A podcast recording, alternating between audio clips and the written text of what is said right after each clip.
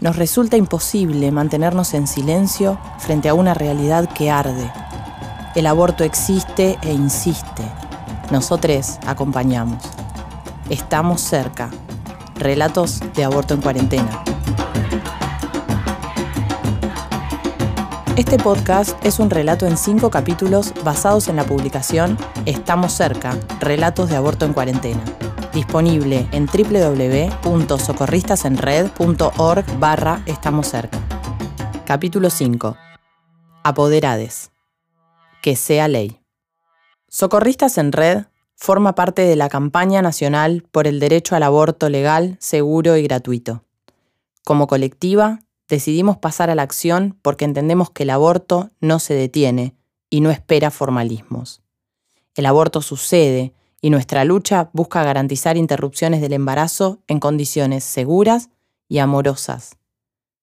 A la par, realizamos exposiciones, nos manifestamos, participamos de foros y encuentros, porque entendemos que, como todo derecho, el aborto tiene que ser ley en Argentina para poder garantizarse de forma universal en todo el país. Luchamos por nosotros y para todos. Fueron y son las que sostienen autoestimas detonadas, corazones rotos y deseos latentes. Son ustedes las que hacen que haya menos cuerpos gestantes que pierden la vida por abortos clandestinos. Mi camino se reescribe y ustedes me dieron el lápiz y el papel. Gracias. Gracias por este aborto con amor, con contención y lleno de vida. El aborto ocurre en las casas, en los espacios públicos, en centros de salud y en hospitales. El aborto sucede mientras algunos lo niegan. Para otros es un lugar de vergüenza y humillación. Para nosotros, el aborto es una decisión que se respeta, que se acompaña y por la que se lucha. El aborto no puede ser un negocio. La maternidad no debe ser un mandato. Por un instante las voces eh, y los rostros de familiares, de amigues y también del público en general retumbaban en mi cabeza. Un hijo, un bebé siempre es una bendición. Siempre, contame otro cuento. Tenés casi 40 años, no tenés hijos, es un buen accidente como para convertirte en madre, no te vas a quedar sola. Como si tener un hijo te garantizara que te va a amar o a cuidar en tu vejez. Te apoyo, pero esa puta palabra que desdice todo lo anterior. Pensalo, tómate tu tiempo, Demasiado romanticismo, reflexiones demagógicas al margen. Si no querías ser madre, te hubieses cuidado con pastillas o DIU. Tenés estudios, obra social, no sos una ignorante, hacete cargo. Dedos acusadores y moralistas recalcitrantes, abstenerse. Stop. Momento de resolver. ¿A quién llamo? Suena el celu, mensaje de WhatsApp, videollamada en medio de este confinamiento, y te envían un folleto titulado Kit breve y conciso, que no deja ningún dato librado a temerosas interpretaciones. Esto te puede pasar, nada de reproches. Más allá de las circunstancias, no se te interroga. Esta es una opción. Si la tomás, acá estamos. Nunca lo dudé. Nada de dramatismo berreta ni de frases al compás de un sí se puede despolitizado. Lejos de apelar a, esos enunciados de autoayuda que te soban o te alimentan ese narcisismo para tomar coraje y para iniciar la travesía, te empiezan a hablar afectuosamente pero con firmeza. Es una la socorrista que te escolta, pero habla respaldada por todas. El aborto nos agrupa, nos sensibiliza. El aborto nos permite apoderarnos de nuestro destino nos devuelve los sueños truncos, nos permite volver a soñarnos como centro de nuestra propia vida. Sin mandatos, sin vergüenzas, sin tener que darle explicaciones a nadie. El aborto puede ser un alivio y puede ser un punto de partida para la lucha colectiva.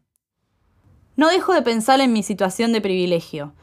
Pienso en la otra pandemia, en la violencia que azota a muchas, en la precariedad en la que deciden algunas cuando pueden decidir no dejemos de lado la consigna de gratuidad para todas, pero principalmente por aquellas que para ver el mismo alerta en Facebook tienen que disponer de datos móviles, o para llamar a una socorrista tienen que hacerlo a escondidas, o para cargar el celu tienen que pedir plata, robar, manotear el celular de su compañero mientras duerme, hablar despacio, hablar en código, borrar los rastros de, de esa llamada. Todo eso insume tiempo. Tiempo que se fuma, tiempo que atormenta, culpabiliza, deshumaniza. Celebro haber tenido ese terreno allanado. Por eso, y por tantas injusticias, incito a que se amplifiquen nuestras voces, como el sonido que irradia y retumba en cada marcha por el megáfono, al son de aborto legal, seguro y gratuito. Se acabó nuestra paciencia. A fin de cuentas, se trata de garantizar un derecho que nos mantiene con vida. El aborto clandestino inseguro mata. La lucha por un aborto libre y feminista nos moviliza y nos obliga a mantener arriba la guardia. Las socorristas salvaron mi vida. Sentí por primera vez que yo era más importante que un feto, que mi vida sí era valiosa para ellas. Una vez que pude estar con mi amiga telefónica, me, me sentí realmente acompañada, consolada, sin miedo. No me va a alcanzar la vida para agradecerles y en definitiva no sé qué hubiera sido de mí si no hubiera podido dar con ellas. Años de militancia nos dieron mucha experiencia y nos curtieron la piel, pero aún hay mucho por hacer.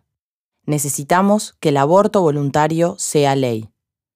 Somos una marea que se transformó en maremoto. El aborto voluntario tiene que ser ley.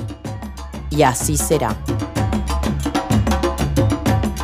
Las historias fueron narradas e interpretadas por Manuela Papaleo y Rocío Cereijo. La edición y producción de sonido es de Matías Olmedo. El guion y la adaptación estuvieron a cargo de Victoria Gagliardi.